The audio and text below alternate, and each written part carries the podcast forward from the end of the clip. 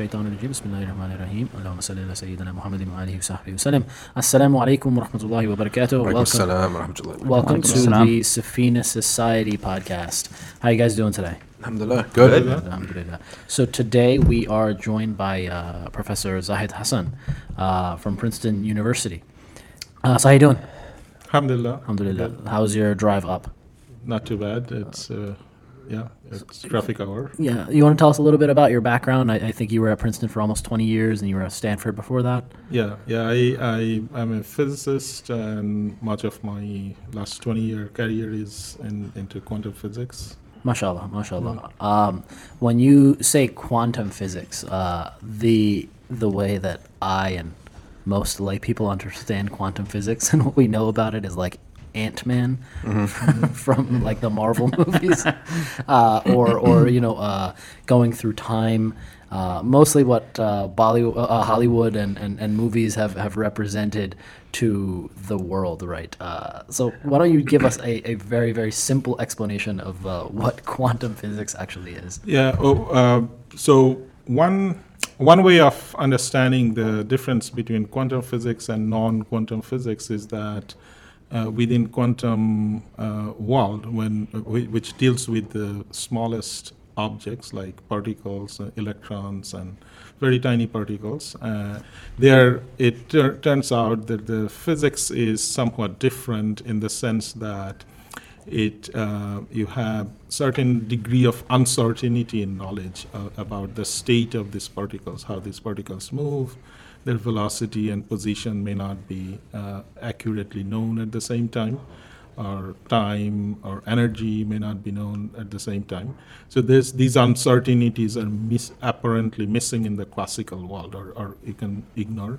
So the, the most remarkable thing in the quantum world is that there is some level of intrinsic uncertainty. It's not, uh, it's not something, uh, it's not about our lack of measurement uh, uh, capability, it's about intrinsic uncertainty. Yeah.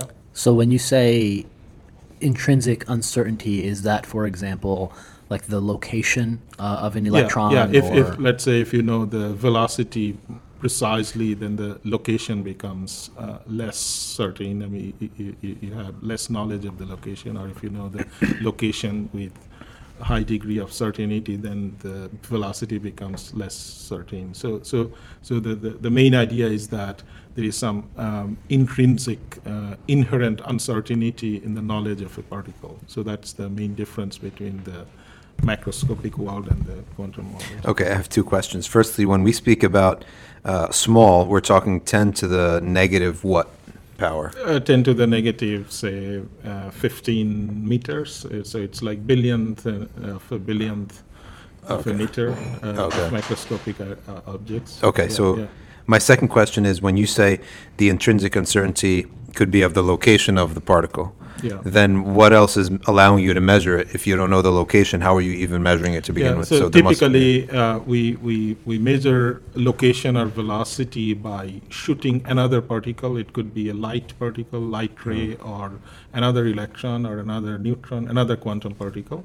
So only a quantum particle can try to, you can use a quantum particle to see another quantum particle. You cannot see a, you cannot measure with a bigger object, right? So, and then when you try to hit that, uh, quantum particle with another particle, then uh, you don't know what the original particle was doing in the beginning. That does not appear, that, that does not complicate things in the bigger world. So you, you want to measure where your laptop is, you, uh, you shine light or throw something at it, but the, the laptop is not moving, and so you know accurately where it was. I see. But it's in the quantum world, it's a little more than that. I mean, that's that's part of it, but it's also uh, there is an intrinsic, if you like, the it's going back to the Greeks. The philosophers ask how much of the absolute truth you know. It's about a hit on the absolute truth. There is no way of knowing it. It's not that there's no way of measuring it. It's it, it, no way of no way of measuring it because there is no way of knowing it.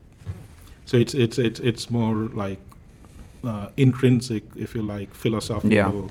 At the philosophical nature of truth level, Right. It's, it, the truth itself is becomes uncertain, Yeah. at least from a physicist's point of view, from a scientist's point of view.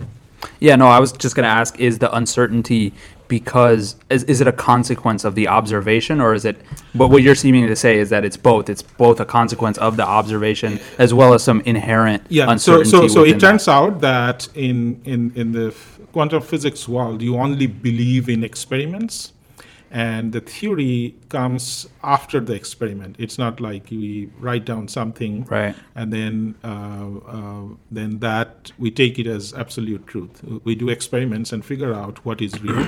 so there, there have been many many experiments that seem to prove that it's not our lack of ability to precisely measure something at the quantum world, uh, even though that is uh, that may partly be involved, but it's also how you uh, interpret multiple uh, experiments in a way that seem to suggest that it's not our lack of um, ability to measure something, it's there is an intrinsic uncertainty in the knowledge of, of the state of a particle. Yeah.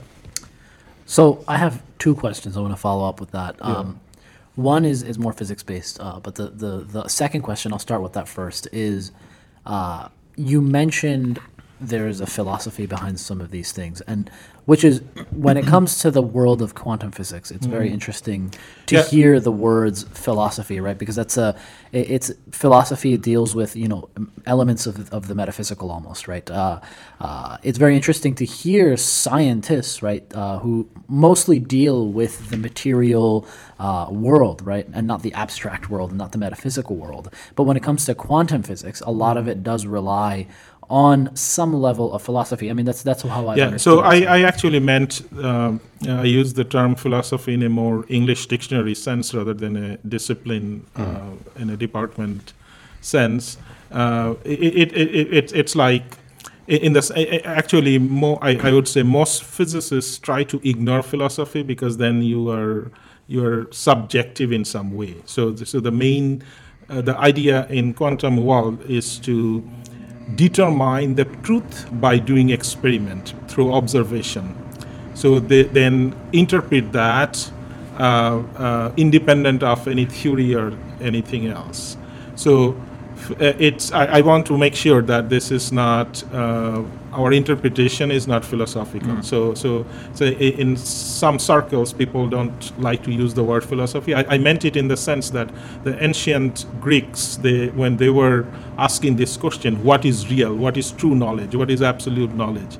So quantum physics, the experimental quantum physics is in some way allowing us to test those questions in some sense. But the result, the outcome itself is not subject to opinion or philosophy. It's, uh, it's telling us something about the rock bottom reality, about the truth itself, about nature.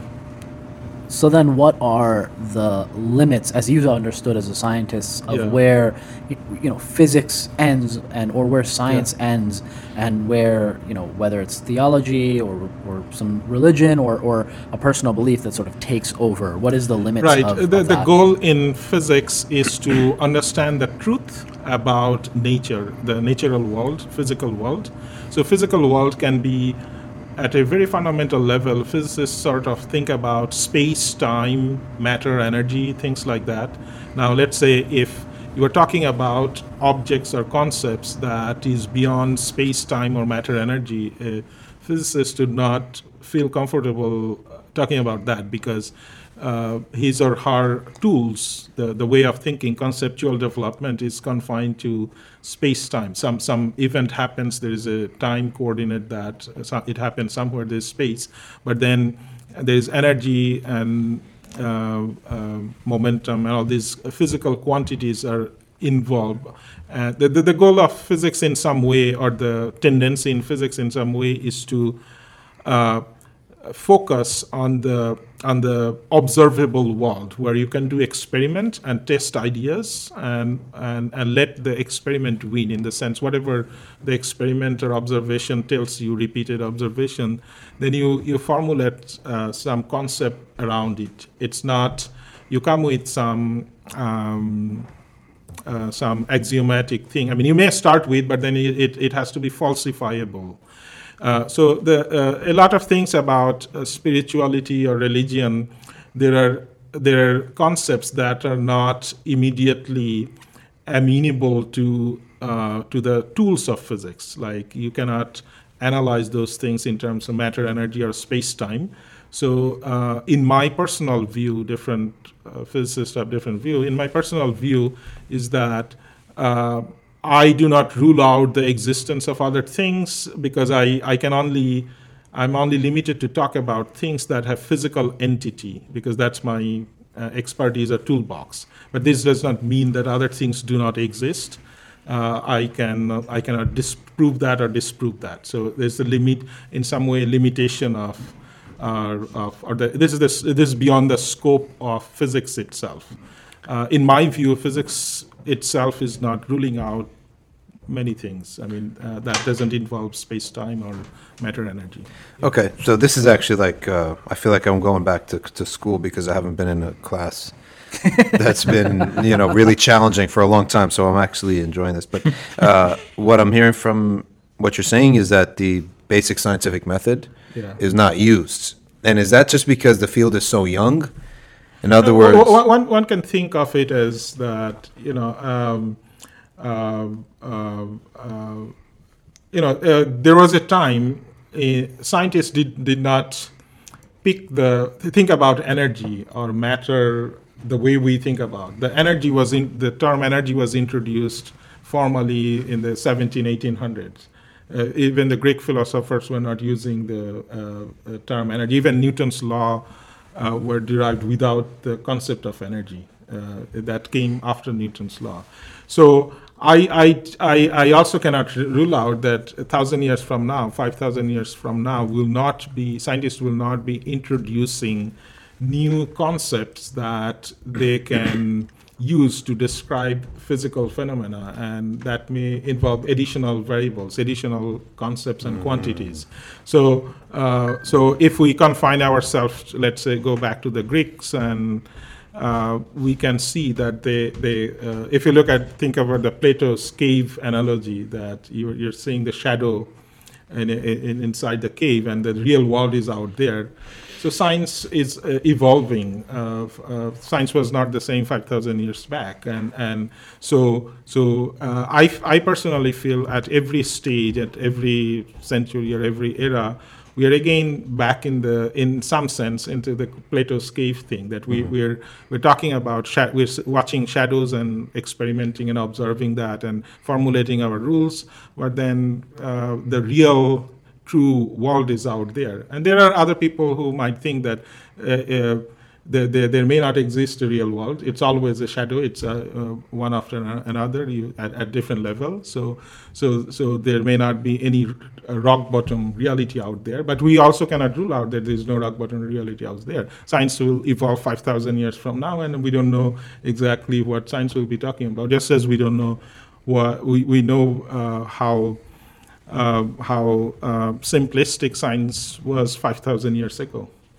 So my next question is, you know, when we uh, you talked about Einstein and, and Newtonian physics, you know, what changed in our understanding of the world when we went from a shift in thinking from Newtonian to quantum physics? Yeah, this is a very good question. What uh, changed is actually the high precision tools, the engineering tools. So, compared to the 1600s, in 1900 or 20th century, the engineering, the tool developed uh, at a higher precision level. So now we can do experiments with higher degree of precision, and it is these new experiments with uh, high higher prec- high precision tools that gave birth to quantum mechanics. Quantum mechanics was not invented based on some set of ideas. It it came purely from experimentation and observation and repeated uh, cross-checking.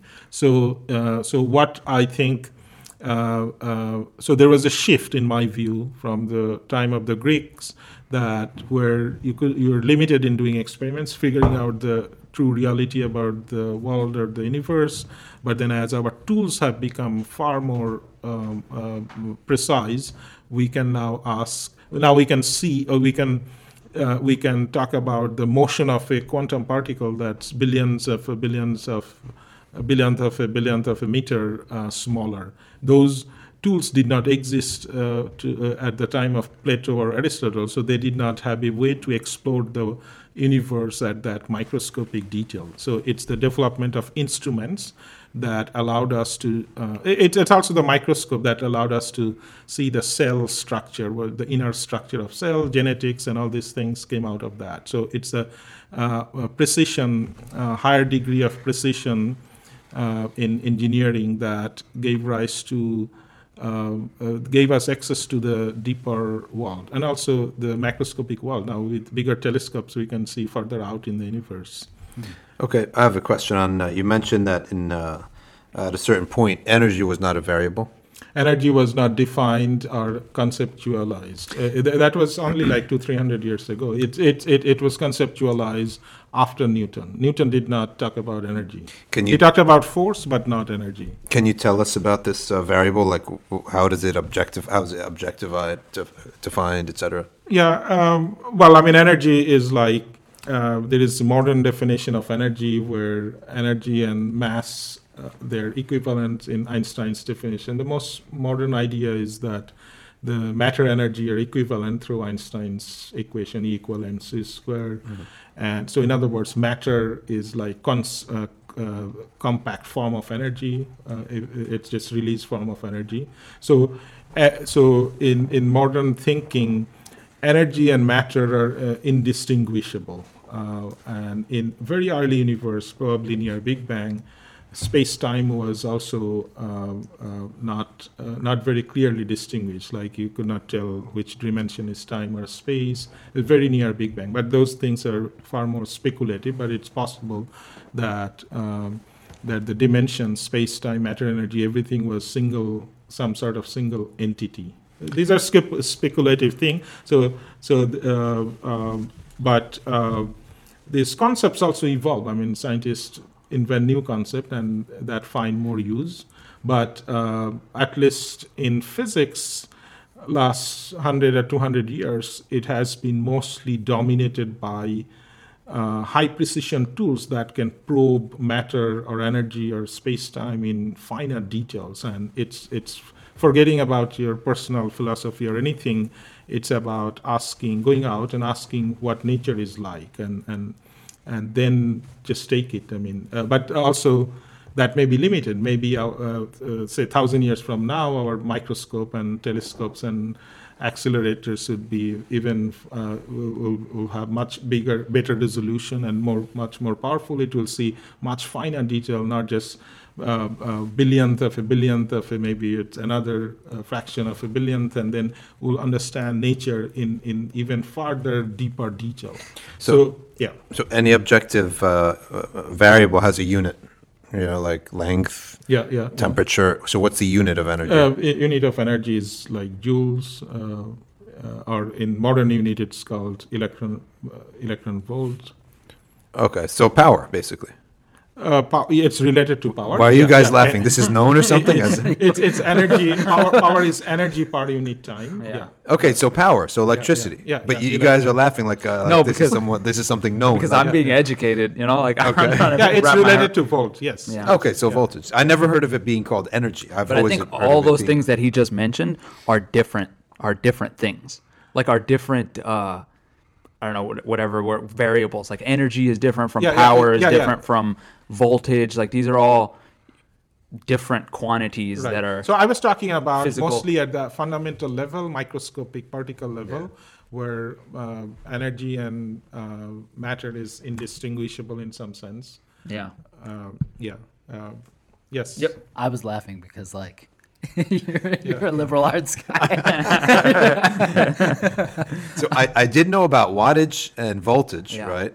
But I never connected that that's what they're talking it's about. It's related to power in Yeah. classical Yeah. units. Yeah. yeah. So I have a, a more of a question to follow up on what you were saying.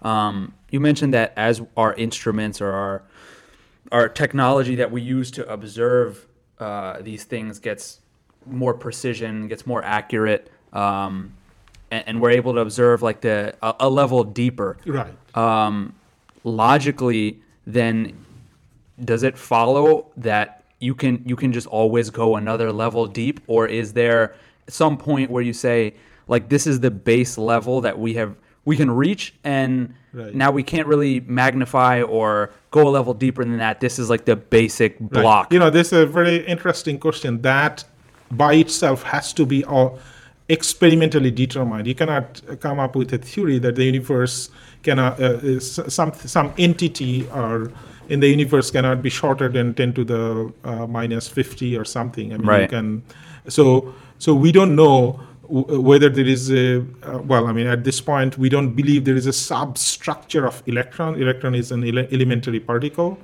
Uh, but then you don't know. I mean, if you if you have a super powerful accelerator, whether you'll find a substructure. The current belief is not I mean, Right. uh, based on current experiments and standard model, but um, you never know that 5,000 years from now, you you you probe much shorter length scale and much higher energy scale, whether uh, there is a, a substructure of the universe. Uh, So the theologians spoke about that, and the philosophers in India also spoke about this. So just the fact that if anything has a shape, it could be divisible, which means that there could be a smaller particle. So they, the idea of the atom being the smallest particle, right? So the Ash'ari theologians, what they said is that if it has a front and a back and a left and a right, then it's divisible. Then it's, it can't possibly be the smallest unit, right? So uh, they ultimately said that there is a smallest unit there be, because of the belief of the finite nature of the worlds, but this f- smallest unit is uh, has no uh, dimensions, no has no dimensions. It's like a point, yeah. Uh, the, Yeah, it- uh, the geometrical point has no. It's a conceptual point. it's a conceptual point. So that- the current understanding, in some way, electron. I mean, there is also experiments being planned whether electron has a dipole moment or not. Those are, as of now, it's inconclusive. So in physics, we don't talk about something that doesn't have experimental proof. Pro- That- yeah, right. so there are uh, there are experiments going on trying to figure out whether it's really a geometrical point, the dimensionless point, or it has some tiny dimension, then the uh, electron's charge would be distributed. There will be moment. There are currently experiments going on like that. Okay, Uh, so, so- we don't know at this point. All right. So um, you talked a lot. You mentioned computing a number of times, and these machines, and these uh, labs are producing these results, which come out, and we accepting them, but we haven't actually seen. Can you describe to listeners out there, to regular people, uh, what what are these machines like? What do they look like? You when you go to Stanford, because you go to Stanford like Yeah, four yeah. times a year. Yeah, uh, you have machines here in Princeton too. uh, yeah, both. Yeah. Okay. So just describe it. So we have, never been into these so, places. Uh, so for the very broad audience, um, uh, uh, let me make an analogy uh, from the biological sciences, right? Uh, if you um, if you want to see something, then you bring in a light, and the right light is reflected off of that object, and you it enters your eye, and you see something. So your eye is the detector, and the the the the the, the object you're probing with light. So you shine light, and then you, you use your eye as detector. So microscope in some way is similar. You you shine light, you magnify the image and see it, right? So so the uh, the invention of the microscope was a revolutionary thing for biological sciences. You suddenly saw that. Uh, uh, the living organisms are made up of cells, right? And then at some point there's a limit. Okay, so with uh, with the light, with optical microscope, you cannot see smaller things than uh, uh, the smaller. Uh, you cannot see the molecules inside the cell. You can see the mitochondria or some some structure nucleus of the cell, but you cannot see the how the atom uh, the molecules are f- forming DNA strand and all that stuff. So then you need a microscope that has higher resolution. Uh, it can res- more resolving power.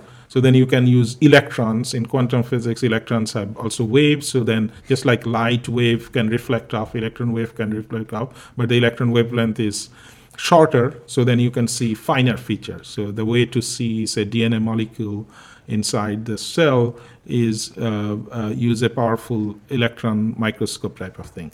So in physics, we, we do similar thing to see a fundamental particle uh, or some composite particle. Here, so now you can see that the, if we use light or your probe particle or probe beam uh, that has shorter wavelength, then you can see shorter, finer things. So light, uh, electron wave is shorter than light. That's why with electron microscope you can see finer details. So in in in physics, in pure uh, physics, we use accelerators and we create uh, powerful. We uh, accelerate particles. Then the particles are quantum objects. They also have wavelength. So then, the shorter the wavelength of the particle, then we can see finer details of it. Uh, now. The, if, if you go to higher and higher energy, then the wavelength is shorter, so you can see finer details. So you sh- then sh- shoot that particle into some other matter and see, just li- as you see the details of the cell inside, when you sh- uh, shoot, uh, say, a powerful proton or electron into another particle, you see how the quarks are distributed inside the proton. So it's about, so in a physics lab, we're using high energy beams, uh, particle physics type lab, and then uh, the idea is to probe universe with a with a wave that has shorter wavelength, so you can see finer. de- This is also limiting us that we cannot tell whether electron has substructure because it's already a very small thing. We cannot. Uh, so so that is also limiting.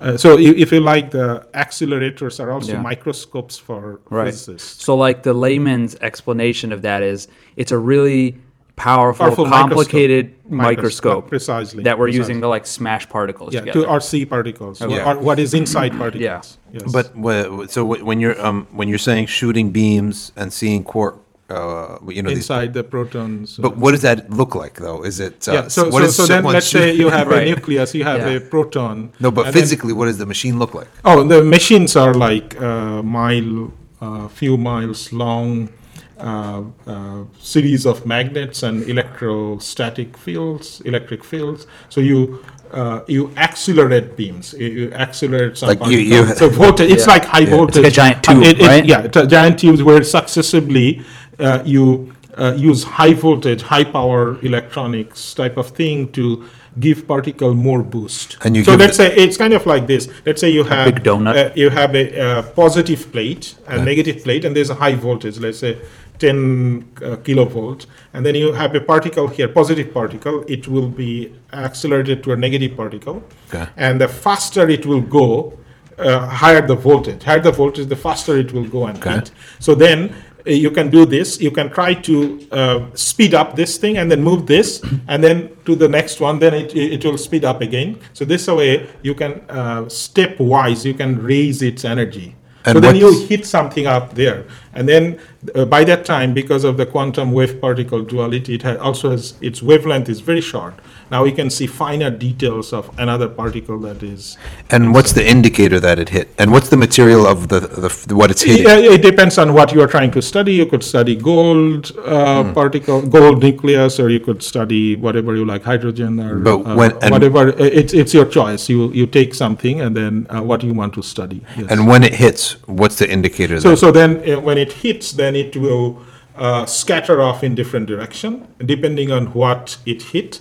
So then from that, you can tell that it hit something that has this much charge, this much uh, mass and something. So it's like when you have something, you hit something and it scatters off. So we then, there are detectors there. We detect where this particle went after it hit and how it went, what was its energy, what was its velocity. By analyzing those details, we know about the target. so you don't you don't see e- the particle. You're seeing the result of the hitting.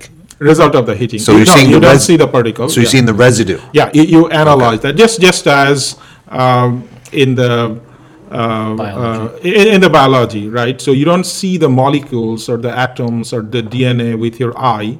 You sh- you you- seeing the you're using reflected laser. light. Yeah, you're seeing the reflected light. You're analyzing the pattern. Then you are saying that if it is if pattern is like this. And the target material was like this, it could be something like that. So that material must be a type of soft material then.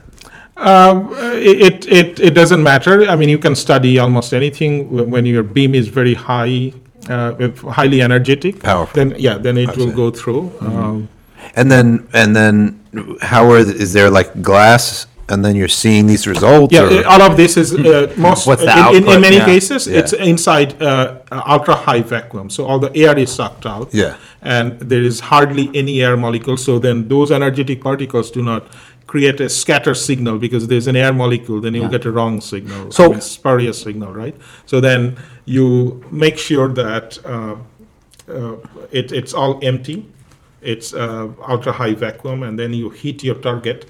And then you have detectors all over, and then you analyze where the uh, You're seeing this on a computer? uh, you, you see that in an electronic device that uh, the detector is uh, an electronic device, and then the signal is seen. Uh, I mean, it's read out into computer. Yes, And into, uh, but but it's it's physical. You the, that signal is generated from a physical hit of the particle on a detector. and then that, so it gives you an image, almost like an X-ray of what just yeah, happened. yeah, it's kind of like that. So you're not seeing, you're not looking into this tube, you're looking into an electronic Uh, output yeah, yeah, interface. because you, you, you, uh, when you're looking at it, you're, you're always limited by your optical wavelength. We, we on, our eye is limited to optical wavelength, so we cannot see something uh, shorter than that with uh, with our vision. So then you need an electronic eye, Yeah. which we call electronic detector, that can see a wavelength much shorter than that. And, and these detectors, therefore, they're scattered all over that, this Yeah, they're, they're arranged all over, so because you don't know which way the signal will move Yeah. after it hit.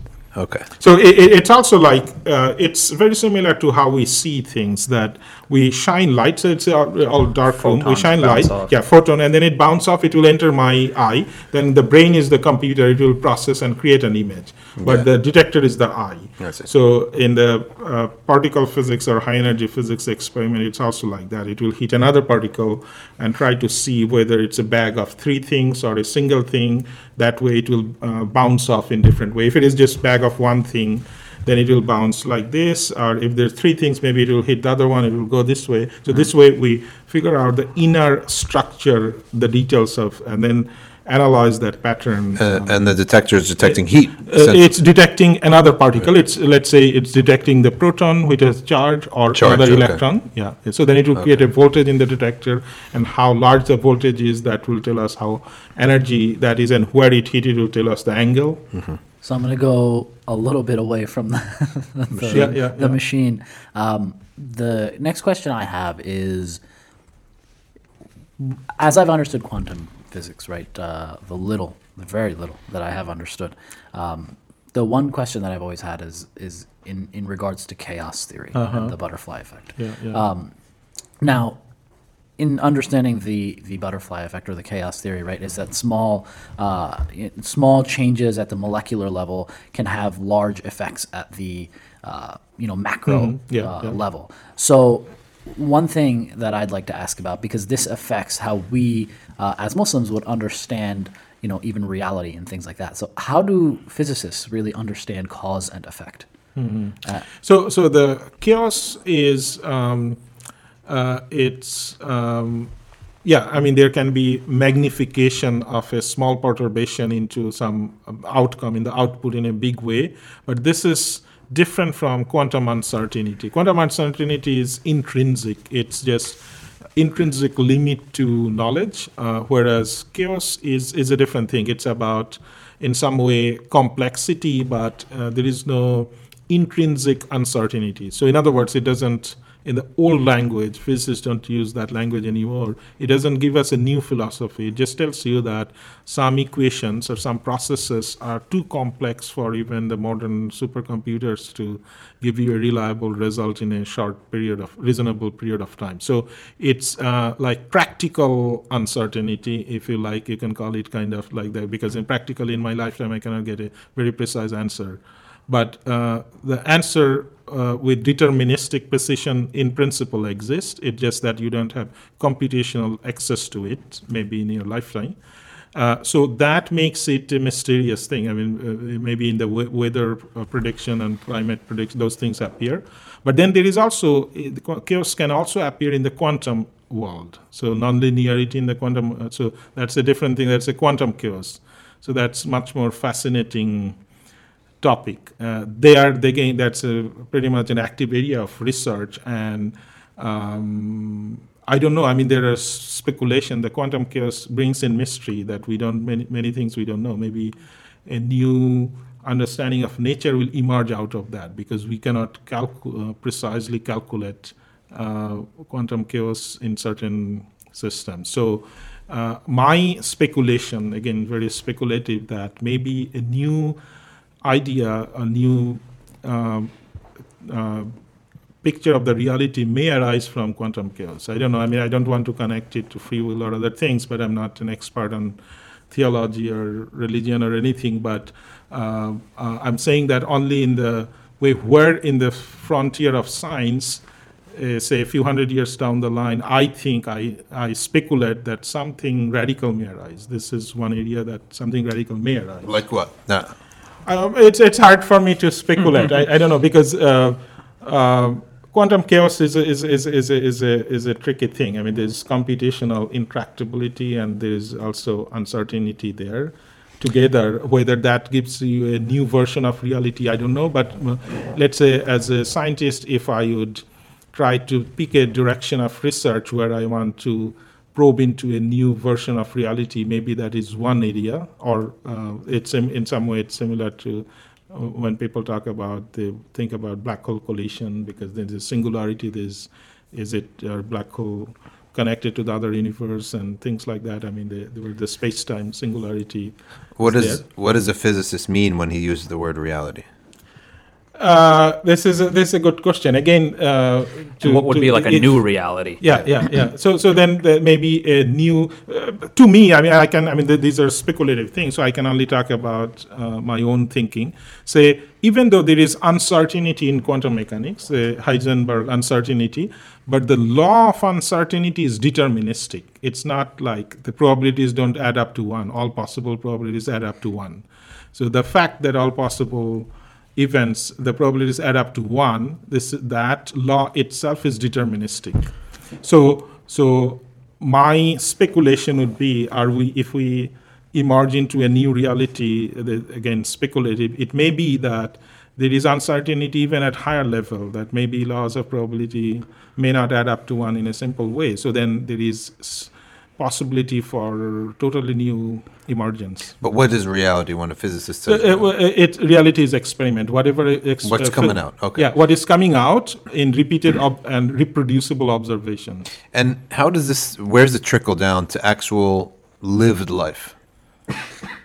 so, for example, you the in the past, I'm sure we've had the trickle down happens. Like usually, it takes a century before an idea in the mind of a physicist, right, uh, trickles down and actually affects real life, like lived life. So probably usually takes a century. In this day and age, it might take uh, much less than that because the physicists are now heavily involved in technology, which is used by consumers right Yeah, now. yeah. So, for example, uh, the computing that's going to develop is all coming out of the discoveries in physics departments. Yeah, so probably quantum computing is the next frontier. There is. so can you talk to us about tell us about where do you see the next trickle down that the regular person, you know, driving a truck or um, you know, cooking in a kitchen, it will be affected by something that's, you know, maybe now being discovered or whatever. Yeah, so there's a national, uh, at the federal government level, there's a national level initiative or uh, uh, probably new funding for uh, to push that quantum information technology, quantum frontier. So the idea is to the, the, the, the present day, the Silicon Valley based computers or iPhone you're using, it's, it's, a, it's using a classical logic. That Yeah. logic is similar to Newtonian physics logic. Or it's you can also say that it's Boolean. The, the technical term form is uh, Boolean logic and binary. Zeros uh, and ones, Your yeah. information is based on that. But quantum mechanics at a deep level, it tells you that the information is much richer. There is a wave function. There is entanglement, and uh, and uh, going from bit to qubit, that quantum bit, it, it's a much richer, more it, it's it's it's kind of uh, it's much richer information system uh, for the broad audience. So then this inc- includes the quantum reality. So the so the national level initiative is is to uh, figure out uh, uh, the technology frontier, how this cube, the quantum information can enhance the information uh, system in, in some way like um, it, it may uh, uh, it, it has application in security and uh, quantum internet and Have your colleagues ever have you heard of your colleagues talking about what kind of vision they have of what kind of products would be yeah out there? uh, uh, so, uh, uh, quantum computers at this stage they are certainly good for uh, some i mean potential applications like say drug accelerating drug design so there is so much information processing possible that you know now we have Tylenol for everyone, but then different different people will have different type of long-term side effect for a drug. So then you take your genetic data and then design a drug that fits you uh, exactly in a unique way. So uh, there's a lot of information uh, processing involved. So, Ca- so the quantum detection. technology, yeah, yeah. I mean, also cancer detection and and Protein the- the folding. protein folding, yeah, yeah. All, all these all these Which is- things. Protein folding is is probably uh, one of the biggest thing after genomics, genome uh, uh, sequencing. Uh, it, it's it's uh, how proteins fold, how it folds into a right conformational state that does the right functional thing in your body. uh, in your body. So, this, this is one of the big things in in in in, in biological Yeah. science. Another big thing is the connectome. That how is how how uh, how it's like the uh, doing genomics of your brain that has not been done the, because you have you have more Right. neural systems in your brain Yeah. that uh, more than the stars in the galaxy. So it is a much bigger it, it may take a hundred years to really map out the brain and talk about if there is a quantum whether the brain works in a quantum computing sense. I mean these are all speculative things.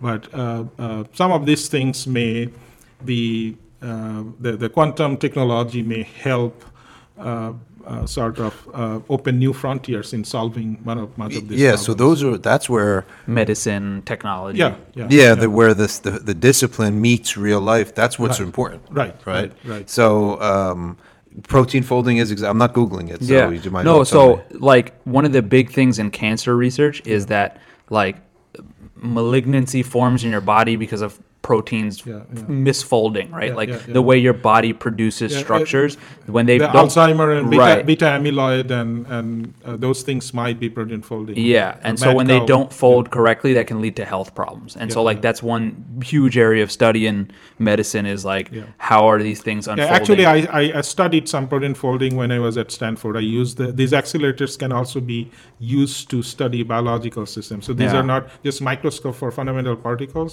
They're also that how fast the protein is folding. I Yeah. can shoot a beam and track how it what is the conformational state. So we're talking, we're talking about, um, you know, assessing or studying what's going on in the human body. What about using this technology to actually affect the human body and, and fix certain things or remove certain Right, things? right. And now you guys might laugh at me, but I'm thinking if we're at this level of detecting, ca- uh, possibly detecting cancers and protein folding, which is at a Yeah, very yeah, mic- yeah. What about attacking, removing, shrinking fat cells? Yeah, yeah. I mean, Right. uh, the- Yeah. those things are not out. That would of be a huge yeah. seller. Yeah, yeah, That would really put the fitness industry out of business, right? Yeah, absolutely. Yeah. yeah, yeah.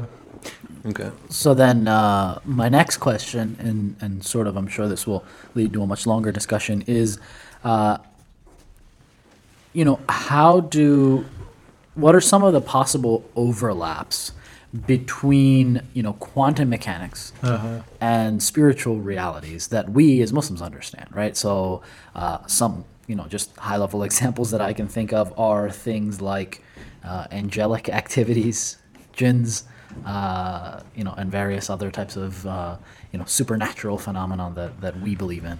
Yeah, I, I, I must admit that I'm not uh, Yeah. not an expert on, So- on those topics. So, uh, but let me make a comment. I mean, how, how physicists um, think about their discipline. I mean, anything that, as I said, is is beyond a description of space, time, and matter energy, then uh, it's beyond physics in some way. So then, then you are you become a non-expert to those other things, and then your my my speculation is be as good as anyone Right. else. Well, I So- have so a I'm not- question. Yeah. yeah, yeah, That's actually connected to this. So let's say this human soul. So do I. yeah, yeah. Afterwards. Okay. The human soul, for example, uh, it produces heat in the body, right? when a person dies, what happens right Uh, It- away? it- it's difficult to define soul. I mean, it, it's uh, yeah, let's say an X. It's an X. Yeah, we call yeah, it an yeah. X factor. Yeah, yeah. When a human being is alive, yeah, because just like you said, we're only talking about things that are measurable. So let's just call it an X factor. Yeah, yeah. When a human uh, is alive, he he ha- his body's warm, etc. Right?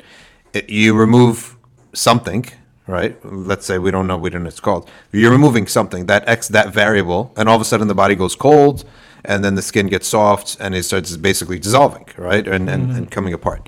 Uh, that X factor, you know, is something that we can't talk about because even you know it's so subtle. But this whole discipline is about probing into the beyond subtle, what is even more subtle than subtle, right? So therefore, that's I think what Moeen is talking about. For example, what we believe as a belief uh, that there exists angels or jinns or whatever, and people actually sense can sense something, right? Not merely just uh, a- a belief, okay? Yeah, yeah. But let's just say hypothetically, these are more than subtle. So the quantum physics field is something that you know is can can dis, uh, um, discover or detect detect Yeah. you know things even more subtle than these things. Right. I, I, I think quantum mechanics by itself, there are many um, unusual aspects of it. I mean, it, it, it creates many uh, counterintuitive possibilities. Um, Just give us give us a couple of examples. yeah. Oh, like before you the- proceed, yeah. one more point. Um, you had mentioned that in quantum physics they don't hypothesize; they just do something and see what happens. Right. I think that's I understand things as whenever something's so new, you don't even know what to hypothesize. You just try, check it out. Right. But what I'm hypo- what I'm saying is now at certain at a certain point, people could afford to hypothesize and say, well, I, Well, when you have lots of observational, ex- uh, reproducible experimental data, then then you start to see a pattern. Then you think maybe this is what is causing it. I mean, that's how medical doctors they, they look at symptoms and do some uh, diagnostic test and come up with something. I mean that that's a that's sort of a first guess or target thing, and then you do further experiments to check whether that is uh, the right thing or not. So it's uh, physicists are also doing similar things. I mean, it's not a, probably in a much more precision, the higher precision level because the quantities are already fairly precise. Yeah, just to give an example, um, when they doing brain scans, Mm-hmm. I'm sure in the beginning of the fields it was just doing things and seeing what happens. But once they got into it, they could do brain scans on Tibetan Buddhist monks, hmm Yeah, yeah. which I remember reading there's a that. characteristic pattern. Yeah, There's a- yeah, o- of meditation. Yeah, Yeah, so they could study where their that part of the body Yeah, is yeah, meditated yeah, yeah, or that yeah. Uh, is being activated. So that type of research where we do definitely know that something's going on with the Tibetan Buddhist monks. Like why is he sweating in the snow, for example, right? So there's definitely something going on. Mm-hmm. And then they, you know, produced uh, proceeded to go and detect activity in the brain, right, which then affects the rest of the body, blah blah blah. So that's I think where Moeen is coming through, where eventually at a, a person does possess a hypothesis, right, uh, and then can probe into it, you know, using these, you know, this technology. Mhm. Yeah, my my I- I'm not an expert on uh, neuroscience or biological uh, science. Uh, my my um, my understanding is that if let's say this this monks they're meditating and then there is a characteristic uh, fMRI signal. It's fNMR uh, MRI type of functional and that uh, trace, traces this oxygen level in, in the brain and find a distribution. There's a characteristic signature.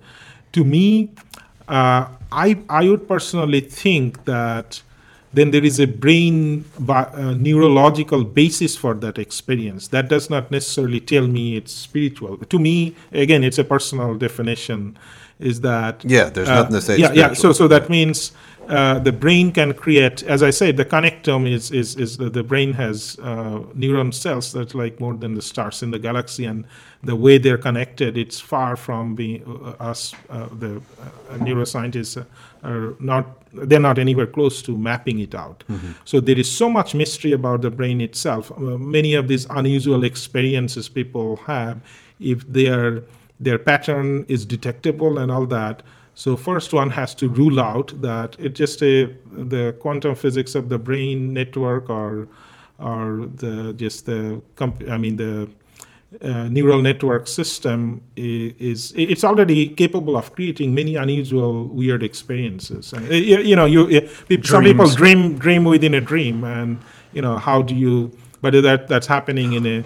Uh, uh, so so I'm, I'm saying that finding a um, uh, uh, f- uh, to me, if I can find some experience, unusual experience that is um, that is described within the laws of physics that is operating the brain which is already enormously diverse.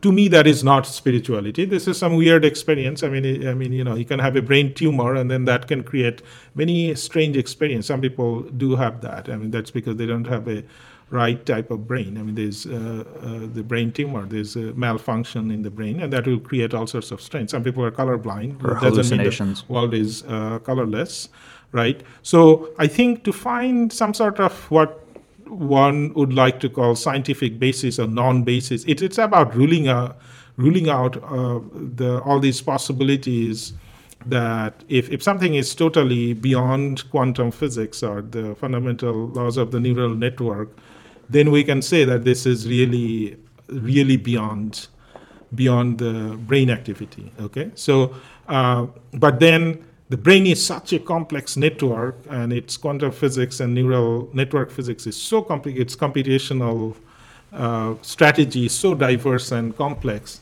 It's very difficult to rule out what is truly unusual experience because all those weird things are usual for the brain. Brain doesn't. Brain can Yeah. conceive that. Right? So, so I have a question. I mean, that kind of follows on that. So, if we're defining a spiritual experience or a sup- supranatural, yeah, or yeah. So then we have to we have to understand nature in great detail, right? To to rule out that this is extra beyond nature. But even right? but even further than that, right? Like if if our observation is limited to what's natural, right? Like if we can only observe by definition what our objective reality is, what our natural reality is, then can there ever be a basis for uh, tracing some spiritual experience to some natural phenomenon? You can't then, right? You can't draw that one that line from one to the other because by definition the spiritual experience cannot be measured or cannot be observed. Well, I I wouldn't even. Uh, I, I, I, I, I don't have a,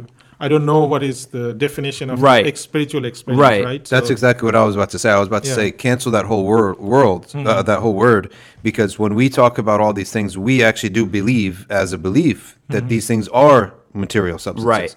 So when we, when a Muslim talks about light, nur of Allah, light of Allah, uh, like a light of dhikr coming, These are actual things. they're actual things, except they're extremely subtle, and their traces are felt, right? So all I was saying is that the we do we do hold that they are physical things. They have basis in nature. I see. I Yeah, see. and that they could possibly be uh, detected by at these mic- at these uh, microscopic yeah. levels or beyond yeah. quantum levels, I should Yeah, say. yeah. But we also believe in things that are metaphysical as well, right? So What is that even? So- like what? I would say this: the only th- there are there are two things that are truly um, non-material, completely non-material, which is thoughts in your brain, and that's inside your head, and then out external to your your your yourself that is non-physical, completely non-physical, is uh, the creator, right? It's completely non-physical. Okay. Right. Uh, external to ourselves. Everything else is physical. Angels are physical. Just because we don't see them does not mean they don't have a physical reality in matter, right? They possess. They they they're constituted by of something They else space. Yeah. but they are something in the universe that's physical. It's just that they're not seen, right? That's all. But- so, we, so the idea of spiritual, oftentimes, it's just a hazy term that, you know, we have to put it aside right now because we actually do believe that all these things do possess a physical reality. Even the soul, the Prophet ﷺ said, described it as it is a subtle substance, right? That can be connected to the body, disconnected from the body, et cetera, et cetera, right? It infuses the whole body, even so much so when an amputee loses an arm, he still fe- feels that there's something there. That's probably what his uh, the connection of his ruh that was uh, connected to it. So we do believe even these things, the soul, the ruh, the, all these things are uh, physical entities, but they're ve- not. That doesn't necessarily mean Subtle. that they're composed of matter. Uh, I mean, of, of physical matter, of Yeah. a of oh, our type of matter. Sorry, Yeah, I should yeah. say, mu- of mud-based matter. Detectable. Yeah. yeah, but they are detectable energies. Yeah, I, what I was going to say in terms of you know non-material things that we do believe in, outside of you know just your thoughts, even things such as um, it's like feelings, right? They might not necessarily be thoughts, right? They're, those are those are those are intangible realities that we feel. For example, uh, someone can speak to me without words, right? Uh, you know, when if, whether you hear a, a nice poem uh, or you- or you see a sunset, or I mean, it's uh, uh, someone's, for example, somebody saying that you know that that he spoke to me, uh, you know, in, in volumes, but Yeah. you know, it wasn't through speech, right? It wasn't through. Uh, So you talk about But you can also Meanings, right. You can also argue that your feelings have some root in a biological response, right? Like somebody somebody could could like a, a biologist could say that, hey, you're feeling happy because there's certain, you know, chemical signals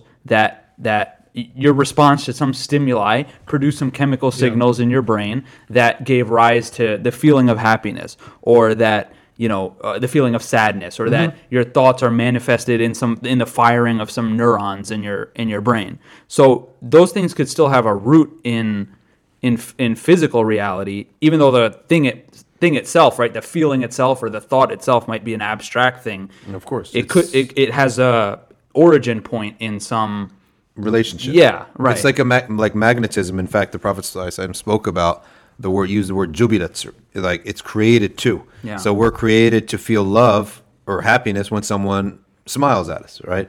Or, or or gives us something nice. Even the Quran mentions the color yellow. That there's a natural created response to be happy when you see the color yellow, right? Uh, you know, in things. Yeah. So that's why it's used by you know uh, things for children, etc. I mean, you mentioned biological processes. I mean, if I'm not mistaken, you know, there are, you know, leading neuroscientists that do believe today, you know, uh, that it is not ourselves, but really, you know, neurological processes that have determined Your our decisions, your thoughts and decisions and Yeah, yeah, emotions. I mean, I don't necessarily agree with it, but uh, you know, this is a claim that people have, right? Well, what what makes sense is that these uh, processes are are determining us in a set. So if your nature and your temperament is in a certain way, that you'll be really affected by certain external stimuli more than others. I mean, this all makes sense. It's sort of common sense. Like for example, some temperaments are more attracted to beauty than they are angered by harm right? If you think about these are two stimuli that are common in the world. So others are the opposite.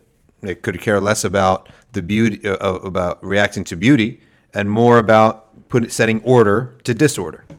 I mean, that also leads into like what you're saying. If if if, if all of you know, according to some neuroscientists, if all of your decisions, choices, emotions, if, if all of them have some biological root, some chemical basis for that, then essentially they're saying that if you had, not saying that we have that information, but if you had all of the information that you knew, all of the inputs that went into making a certain decision, and you knew uh, you had a complete picture of all of the processes that lead you to make a decision, then if you have knowledge of that, you can essentially predict like what you might do given a certain situation or presented with a certain uh, Isn't isn't that what you were saying earlier? Yeah, yeah. Tell us so, about that. So it, it, it's it's kind of like, you know, w- w- uh, we are all collection of trillions of particles, right?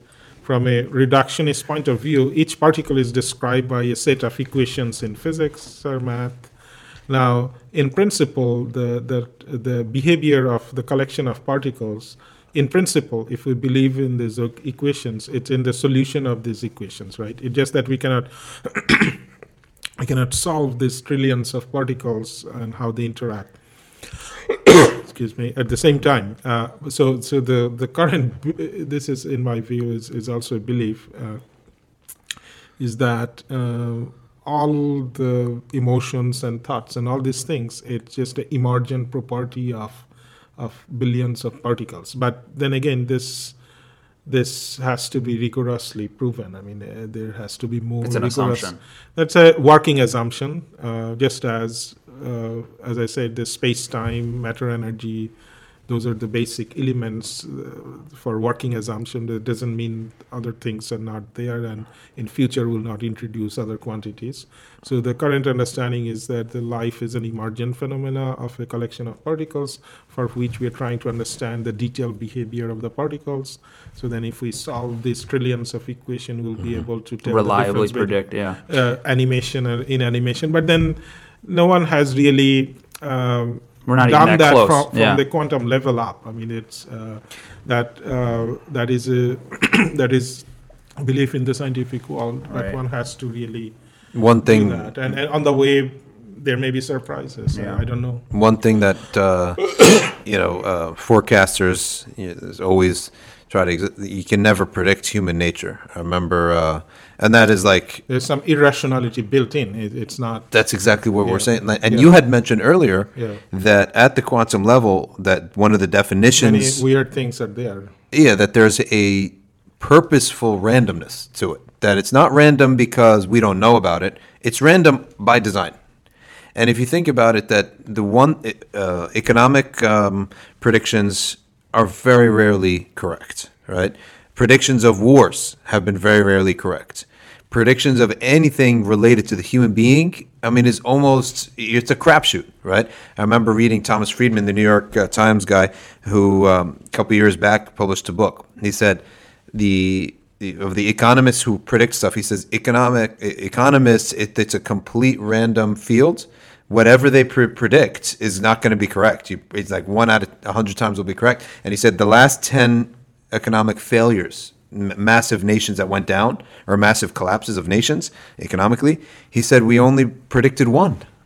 Right. Some of this, pre- 10. some of these predictions depend on the assumption that m- most of the people um, at the individual level they're taking rational decisions. Mm-hmm. But a lot of the time, you can be rational in one way, but irrational in ten different ways. Mm-hmm. You can do ten different weird things Yeah. that is not the right thing to do. You can do wrong in many ways. Yeah. So then, when these economic models involve psychology Right. of mind, that has to go into that Yeah. modeling. But the, it's not easy to Oh. model psychological irrationality of It's hard. mind in bring that into a real economic analysis. Mm-hmm. But that is affecting at the ground level. To give you a perfect example of this Yeah, with, yeah. with a little bit of comedy, I used to have a coworker, uh, you know, during the time of the election of, you know, our, our current president, uh, this guy, you know, he was he was really big Democrat and he was like pro Clinton all the way. Mm-hmm. And, you know, he was talking about it for weeks and weeks and weeks. And the day after the election, you know, he comes into work and he was like, "Guys, I voted for Trump."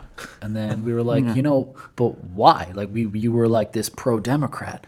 And he's like, "Yeah, you know, but he's like, I you know, I've been stressed out about work. I've been stressed out about all these things." And he's like, "You know, I just went into the booth and, you know, he's like, I just sat there for, you know, 15 20 minutes and I was like, "You know what? Let's make America great again." Yeah. And he voted I mean, I mean that's that's a very common thing. I mean, you, you know, you were talking about uh, un- like the irrationality of the individual the agent in economics, ways, right? but Yeah. like something that's a, a very clear example of that is um, having kids, right? Having kids in America is a very financially risky proposition, right? Having a child is is probably economically if you would ask the economist, it's a bad decision, right, for your for, for your finances. And yet people have kids all the time, and they and they willingly choose to to ha- have kids. So like that's an example of something that's an economic uh, economically clear, differing from what somebody might might, might make as a irrational quote unquote decision. Wh- wh- Because- what, what makes it uh, more irrational is that that 10 different ways people take irrational decision it also has variation over ethnic ethnic groups and Right. and, and, and, and cultural microculture and all these things so modeling that in a reliable way It's is- impossible. is, is, It's very difficult. and and I mean economics is like one factor. So people it's might like want to be happy, Right. It's So, but uh, but But curiosity. the definition of happiness also has cultural completely subjective. Right, yeah. And and it's a lot of it is the what if effect. Like you said, the guy who went in and voted for Trump. Well, this Trump modeled his campaign. People don't know this. Trump modeled his campaign on Jesse Ventura's. Because Jesse Ventura won by the, if you remember Jesse Ventura, the, the wrestler, when he went out, it was a joke, right? And then he trounced everyone. And the reason was everyone was like, well, what if a wrestler became governor? Like, what if, right? It just so human curiosity is a factor that I don't know if many even animals possess curio- curiosity. How do you even measure curiosity? Like curiosity is one of those things that's part of our irrationality and randomness. Is we get curious about different things, and if you look at human beings, uh, their internet has shown us how curious human beings are, right? Like very stupidly curious. It leads to a lot of injuries. It leads to a lot of stupidity. It leads to a lot of crazy things that now that we have the internet, we can see how crazy people are. And because we have you know certain things like fireworks and whatnot that people are setting it off in different ways, you get to see what and cameras that can capture what people are doing.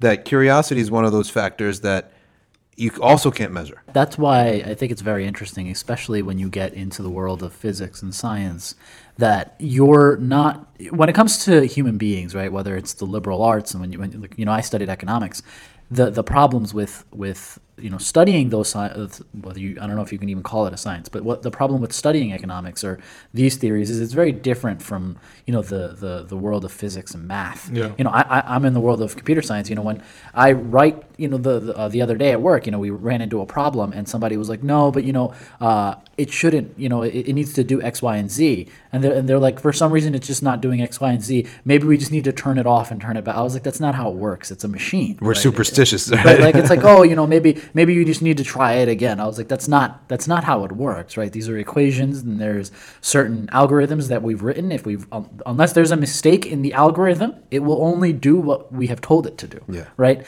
And so the world of physics is, is very similar, right? It's Yeah, yeah. It, it works based on mathematical principles and and And, standards. and the uncertainties have laws. As I Correct. was saying, that the laws of uncertainties are actually deterministic. There is no randomness in that. Correct. Laws of probabilities. But that's where I find it even more so interesting the fact that you have many physicists that deal with things that affect uh, you know people at a very personable level especially things like cosmology especially things like the origins of the universe the origins of what it means to be human the origins of time and space and existence and reality. So how do you reconcile that you know as especially as a, as a muslim phys- professor of physics uh, at princeton you know understanding you know d- is there ever this you know th- do you have like a dichotomy like hey here's my uh, world of theology and you know uh, my belief system on the left and here is my world of you know uh, physics on the right like t- tell me a little bit about that Yeah, I mean, I, I, as I as I said in the beginning, the physics is a discipline, and as I said, it, it's about trying to understand space, time, matter, energy.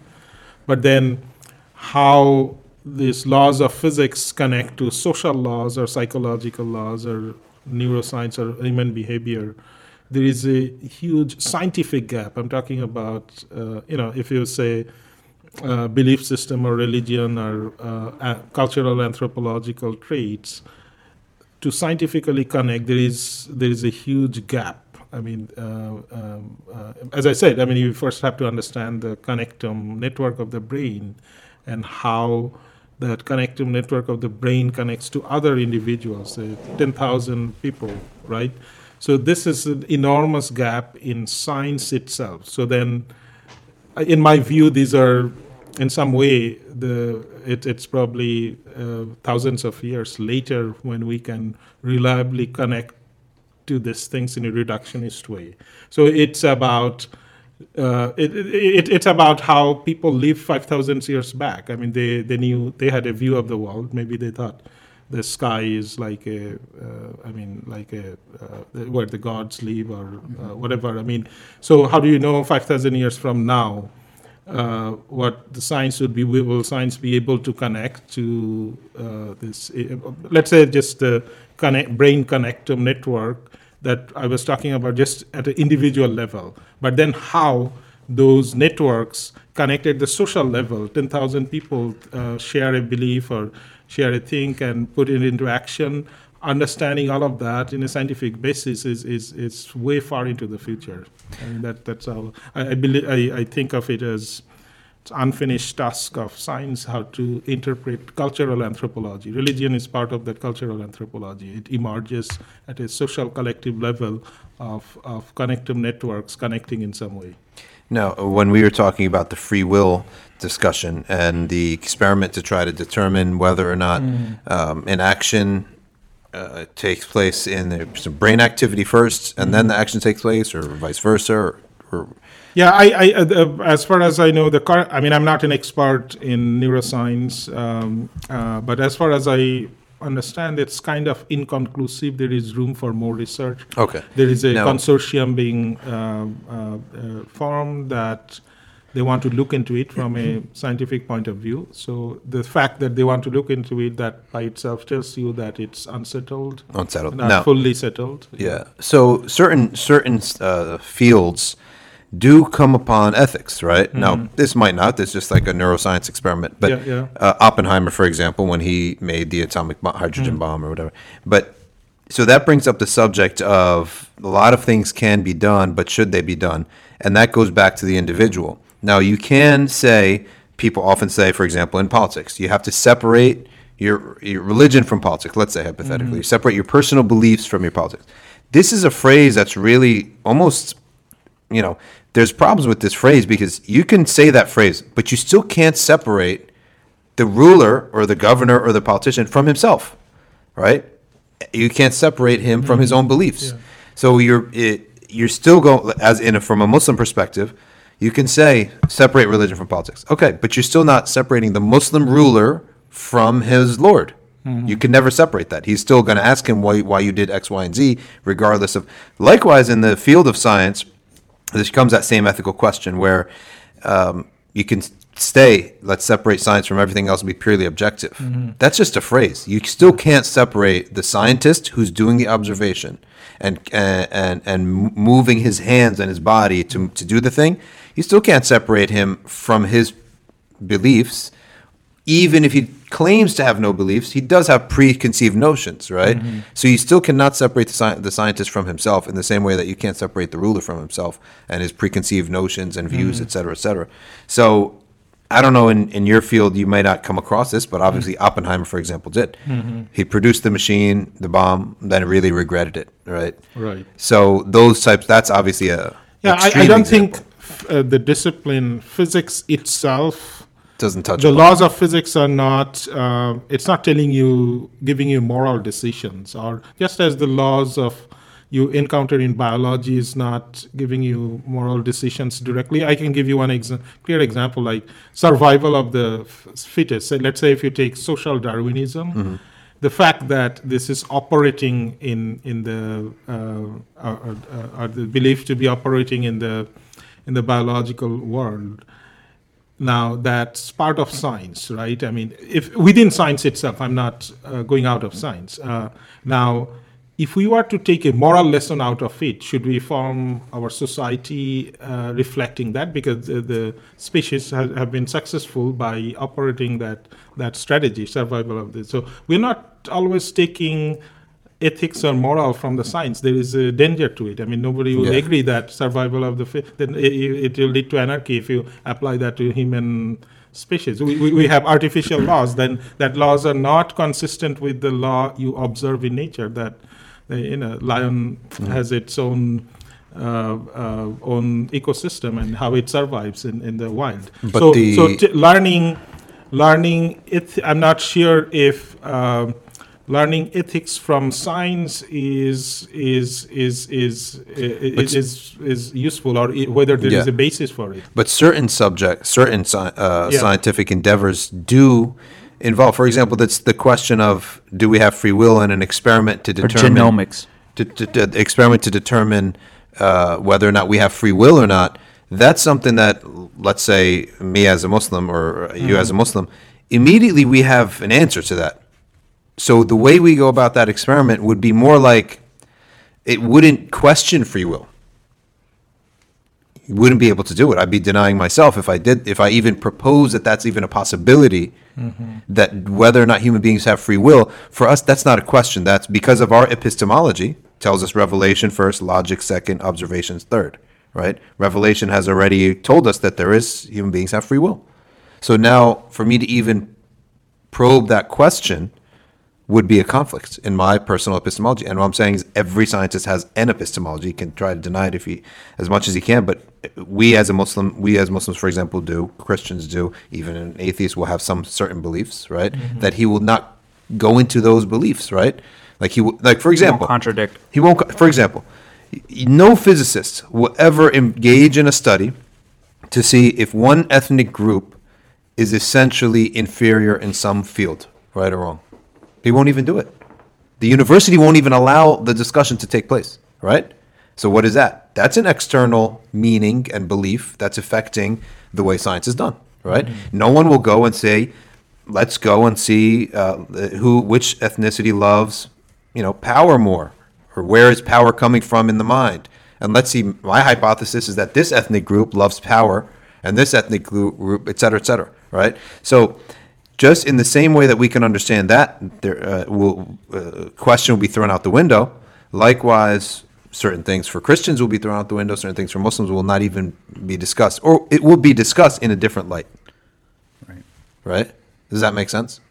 I'm not, I'm not an expert on, on those topics to, uh, But do you, do you get the idea that certain there are beliefs? Every ins, every society institution does Mm-hmm. Yeah, yeah, have yeah. There's certain sacred axioms. Yeah, yeah, yeah. sacred cows, right? yeah, yeah, yeah. And that will affect how the scientist, Yeah, yeah, yeah. what he will ask, Yeah, yeah, right? Yeah, yeah, yeah. That will affect what we ask. Like no no scientist can come in today and say, well, let's let's do a study and see and ask exactly why certain ethnicities excel in this sport and others excel in you know rational topics and other excel in economic topics. It's a completely racist, right? It'd be thrown out the window. But I'm sure oth- other other civilizations have totally accepted it, right? So just as we can understand that sacred cows affect how science is actually done, the questions we're allowed to ask. You're not even allowed to ask the question.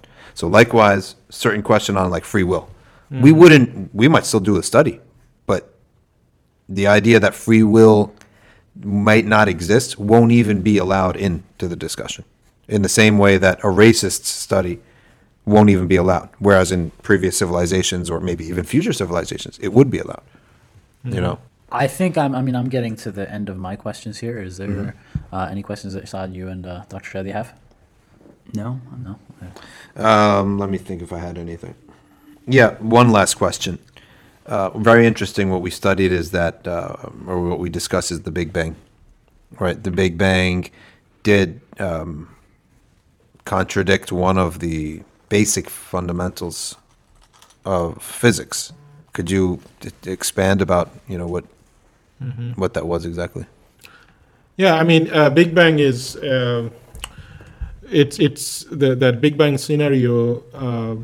Uh, physicists believe that there is there's a number of experimental evidence for it, uh, but the but the actual point of Big Bang, uh, the at the at the zero of time when the universe came into existence. This this this is also mostly recogni- understood by physicists that there is a lot more to be understood. I mean, it's not it's an except uh, unusual exceptional point. So the laws of physics, the way we know it, because we can do experiments only around here within probably with more detailed experiments only within the solar system. We cannot Yeah. go farther out and test whether the laws of physics or laws of nature are different. We, we don't have absolute proof for that. As I said, that the it's uh, mostly about believing repeated, uh, re- reproducible experiments. So Yeah. Right. so Big Bang is it, there's a general belief that the universe came out of a singularity,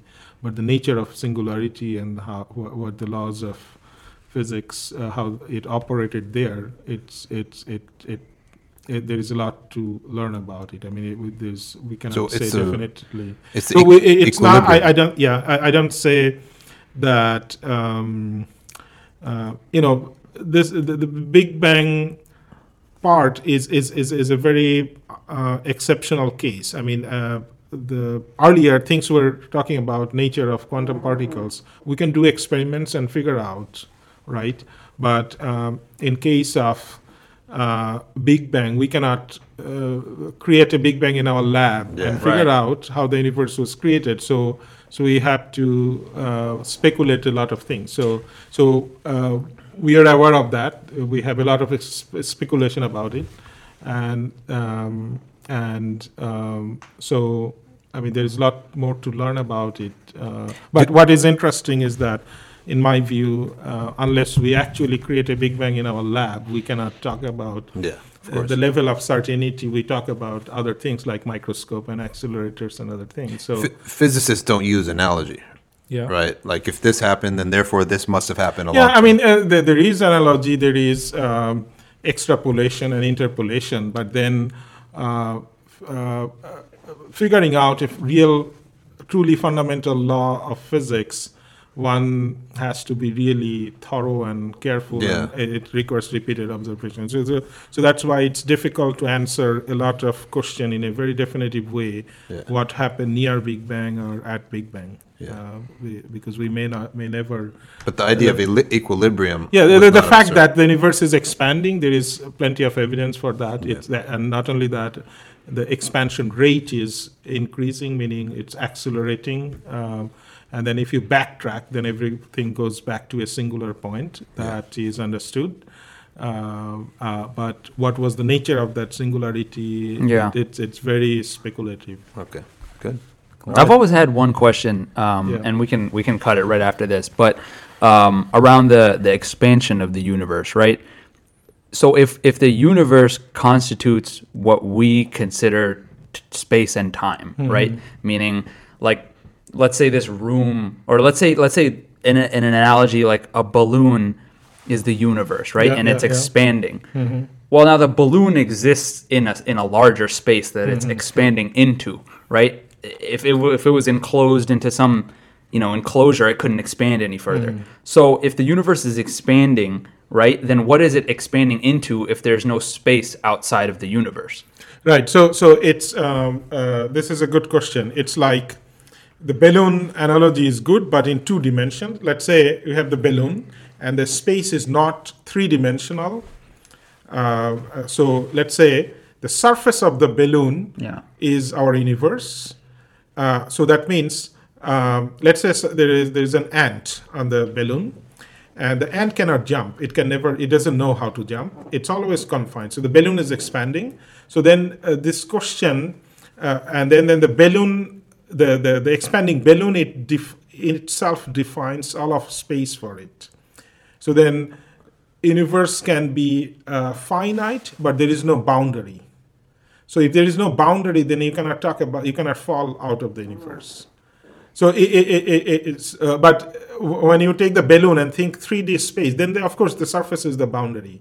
But if the space is 2D only, it's expanding. That's all of space. But then the the ant can only walk around and maybe even come back or something. But it's still confined to the universe because uh, so so It that can never get off yeah, the so- surface of the right, balloon. Right. So so that means if there is no boundary of the universe, then that question doesn't again arise. Uh, so so in other words, something can be finite but no bound uh, have no boundary. So so uh, so when you ask that question, the I, I thinking was that if something is finite expanding, then there must be a boundary you can fall out of it. But the topology or geometry of the universe could be such that uh, the something is finite but no boundary. This, this these things exist in geometry or topology. But if field. so um, so it's not necessarily the case that universe has to expand in non-space something. Right. Uh, so that geometrically it's allowed to have no a finite object with no boundary. Yeah, but- And it's, it's almost impossible for human beings to conceptualize non-space and non-time. Right. So that question is a really interesting question. They always draw like the universe, uh, like a expanding, donut? Yeah, no, yeah. or, or trumpet, right? Like this. Yeah, they yeah, draw it like yeah, that. Yeah, yeah.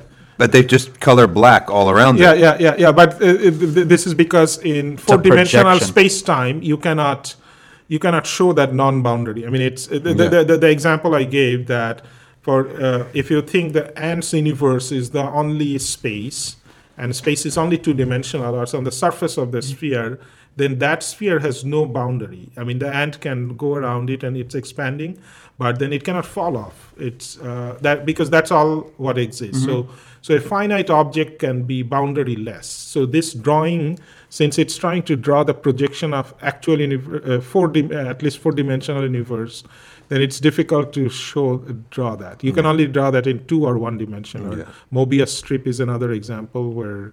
Uh, uh, Like this? in- in- What would be a one? A the side- system- sideless. Yeah, yeah, yeah. What would be a one-dimensional drawing of the universe expansion? Just a straight line. Uh, one-dimensional drawing of. Of Well, 3D and time is the fourth dimension. What's the No, no, fourth dimension? time, time is is a different dimension, uh, but I'm talking about um, space. Um, so so be a the, point, no? the one-dimensional universe. Yeah, I mean, i i you can expand in a line, uh, uh, but but then understanding that geometry or topology is easiest in two dimensions, the surface, because the surface has no boundary. If if the surface is the entire universe, then there is nothing to fall out of. Hmm. It's just that the space is expanding. So it's like, for example, like Meaning that the two points, two uh, separate points, the distance between two points keeps increasing. So you would just keep going almost So it's like, if we were standing, as if we're standing on the Earth right now, locally, it seems like a flat space, right? Yeah. Let's say we didn't know that we were on a globe, Yeah, right? yeah, and and, yeah, and locally, we feel like we're on a flat plane. Yeah, And yeah. let's say the Earth was just getting bigger. If we just kept walking straight, It would look more and more flat. yeah, it would just look like the flatness is expanding. Yeah. But really, the the, the globe is getting larger. Right, right. Okay. which means that the universe is uh, must be of a circular, I- a I- I- spherical. I- in higher dimensions, it can have more complicated geometry or topology, but uh, something like that is happening. I mean, we also don't know exactly what its topology is. I mean, I gave a mathematical example Yeah. that it is possible to imagine in geometry that some object can be boundaryless, but still finite. When we think something uh, uh, something non-infinite, then we think, let's say, infinite line. Then we don't know the boundary. Boundary is at Yeah. the end. But when you say it's finite line, then this this these are the boundary points, endpoints. But it's possible to have a geometrical shape that is finite, but it has no boundary. So as I said, that the surface of the sphere is the example. But in, in the real universe, it, it's hard to imagine because it's in the four-dimensional geometrical, uh, Makes sense. and, Right. maybe even more. I mean, some Yeah. theorists believe it's it's maybe even string theorists believe it's even more ten-dimensional Hmm. or something. But I'm saying that it's uh, logically or mathematically not insane. It's allowed to have an object that has no boundary. Okay. but uh, okay, it has no boundary. But finite, uh, it's, I- uh, infinite things there's no Yeah. boundary, but finite object can We be know that about, no but boundary. yeah. no boundary as per our experience of it, Yeah, yeah, But but, then- again, it's Okay. within the physics uh, physics. it. realm, Yeah. right? And, and now you could say that okay, that ant which lives on the surface of the sphere somehow it developed a sense of a third dimension. Yeah. Then it, it doesn't have then everywhere there is a boundary. Right. It can leave the universe from any From anywhere. point. Yeah. But see, Right. I un- yeah. So, so some some people may want to say that if they're claiming quote unquote they're leaving the universe, Yeah. they may they if they figured out that hypothetical third dimension like Ju- ant- like they- jumping yeah, off they, the yeah, balloon. they, they can they can leave the universe from they don't have to travel far away to find boundary and fall off the universe. Mm. They can uh, move uh, uh, leave the universe from any point at any time. Yeah. It, it's about figuring out how to jump to the third dimension, a new dimension that is Yeah. uh, physically not confined. The- but then whether that sort of dimension exists or not, we don't know. Yeah, or whether know that we that. call Yeah. non-physical experience, that also we don't know. We have to do experiments to figure out. So I understand the ant on the balloon idea, but um, as per our universe, we do oper- move in those three dimensions. so Uh-huh. yeah, we yeah, could yeah. go out. So if you were to send, uh, So, so then you have to move to the fifth Fourth, dimension yeah. to to What leave is the fifth universe. dimension? I don't know. I mean, uh, whether that okay, exists so or they had not. say there. ha- Yeah, yeah. Because I'm thinking myself, like, like Saad's question. It may sound silly, but really, if you think about it, knowledge is gained by asking questions, right? Yeah, yeah, yeah. So if you were to take a rocket ship and you were to just keep going in one direction, right? One direction, yeah, yeah, all right, up. yeah, yeah. Just yeah, go straight yeah, up. Yeah, yeah, yeah. Uh, how would you how would the ant analogy work because So- you would so- have We're to just So, traveling. so, so on then the uh, balloon. traveling around the globe, globe is expanding, and you cannot travel faster than light. If the globe is expanding faster than light, then you will never come back to that point. But if you can travel, if the globe was not traveling faster than light, I mean the expand universe was not expanding faster than light, then you could come back to uh, the origin and L- go Let's, back yeah. to the past. or So it's expanding thing. faster than Yeah, you're yeah, ever yeah, gonna go. yeah, let's yeah, see if I yeah. under, if I understood it correctly. yeah, yeah. Because in the ant example, let's say it's this Yeah, rocket ship. Even though you, this rocket ship could take off, you would never ever reach the end because you're just going to go around this balloon. Like This- the- Yeah, yeah, yeah, the yeah, same yeah, way yeah. the ant is operating in the Right. two-dimensional surface of the Yeah, thing, yeah. we're operating in the three-dimensional Right. Space, right? So it's taking a rocket into space is the same as the ant crawling across the Right, balloon and never precisely, getting off the balloon. precisely, which precisely. which means that we are assuming that there is a third dimension or fourth dimension which we're not just not aware of Yeah, maybe. yeah. yeah so that means you would go up and then years later we say oh look there's earth that's what you're saying because that's exactly what the ants analogy is. He's walking, he passes by Yeah. a tear. oh, like we would come back. You're saying that's what you're saying. That's Yeah. the, that's what the It- end it- example you can come back if you Go if straight. you're uh, if yeah you go straight, but if you can travel faster than the expansion of, Of the universe, or yeah. fa- uh, if that is faster than light, then in physical universe as we know it, you cannot do then that. that's impossible. Yeah. So if the universe way is expanding faster than Yeah, light, so the and current- we can't go the faster current- than light, we can never The, get the, to the that current belief again. is that shortly after Big Bang, the universe expanded much faster than light because the that does not violate uh, relativity or anything because that's the space itself expanded. I mean, the light is a physical object inside the universe. So the universe, uh, the Must current have- belief is that it, it expanded enormously faster than light and the universe became enormously big. So then now uh, you cannot uh, go around. Every- Okay, now another question. I know Wayne wants to wrap up, but I have another question. Uh, you, this is also goes back to, um, you know, physicists are human beings that do have certain beliefs, and they have a discipline, and they have beliefs, and that everyone wants to reconcile, or some come sometimes come up with some idea. What are your what What are your thoughts on the story of the prophet's night journey and the buraq, and that he went and there was a door, right, a gate, and then uh, the angel Jibreel knocked at the gate. Then that gate was opened up, and he said that there was a unit, a world, you know, far greater, right, like the dif- difference between a ring and an entire desert.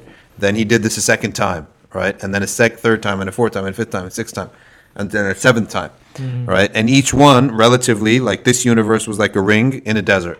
Right, and then the next universe was like a ring in a desert, and so on and so forth. So you, as a Muslim who have heard this story, and you're a physicist, I'm sure in your mind something must be going on that's very different from everyone else's mind who's not a physicist.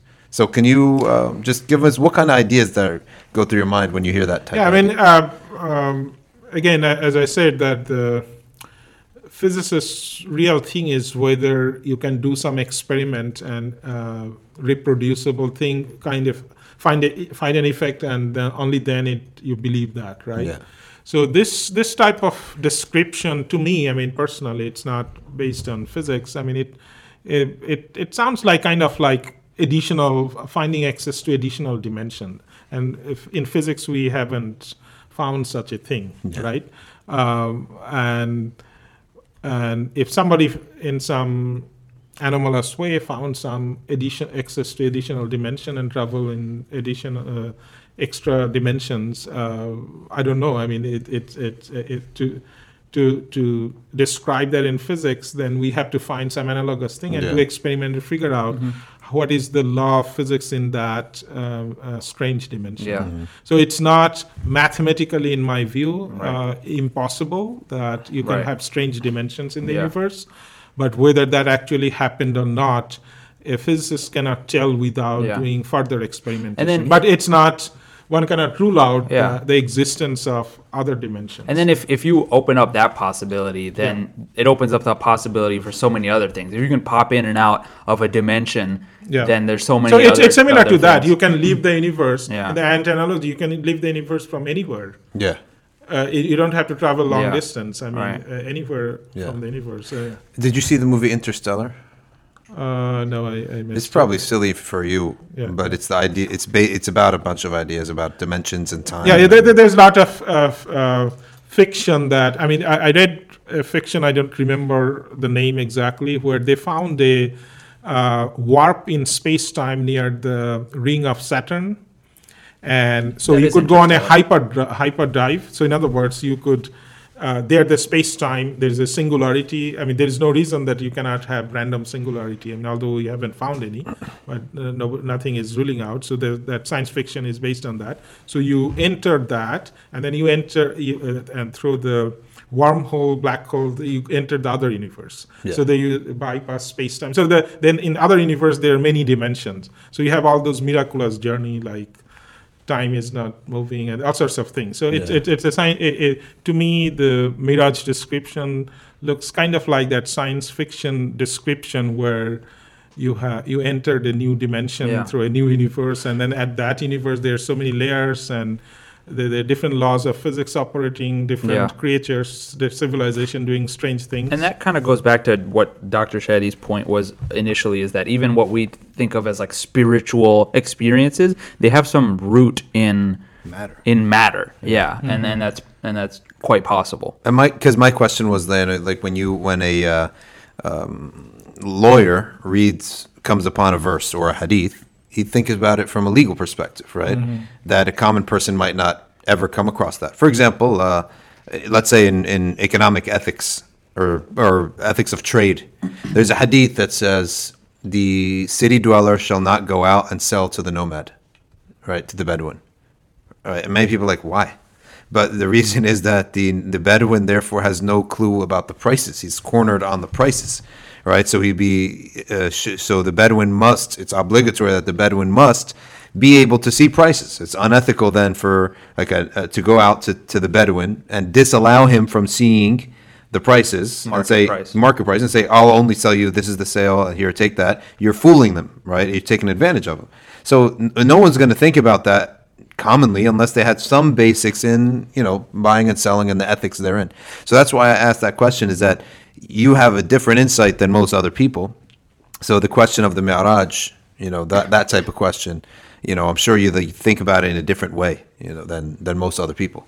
With these it's just very so hard to imagine dimensions. Like ooh, Not just the Mi'raj, right? I mean, there's there's other examples. Uh, uh, I can't think of the hadith right at the moment, but there is a hadith with. Uh, I want to say um, there, uh, there. I think Umar radiallahu anhu said it. There, in, in another, there there are other Umars. oh ibn abbas Ibn Abbas. Sorry, yeah. Ibn it. Abbas, So okay. it's it's not like a strong base statement, but it does exist that Ibn Abbas said there are many universes, right? Or there are other worlds, and on that other world there is another Ibn Abbas, right? I see. And It's and another yeah. So It sounds like, yeah. yeah.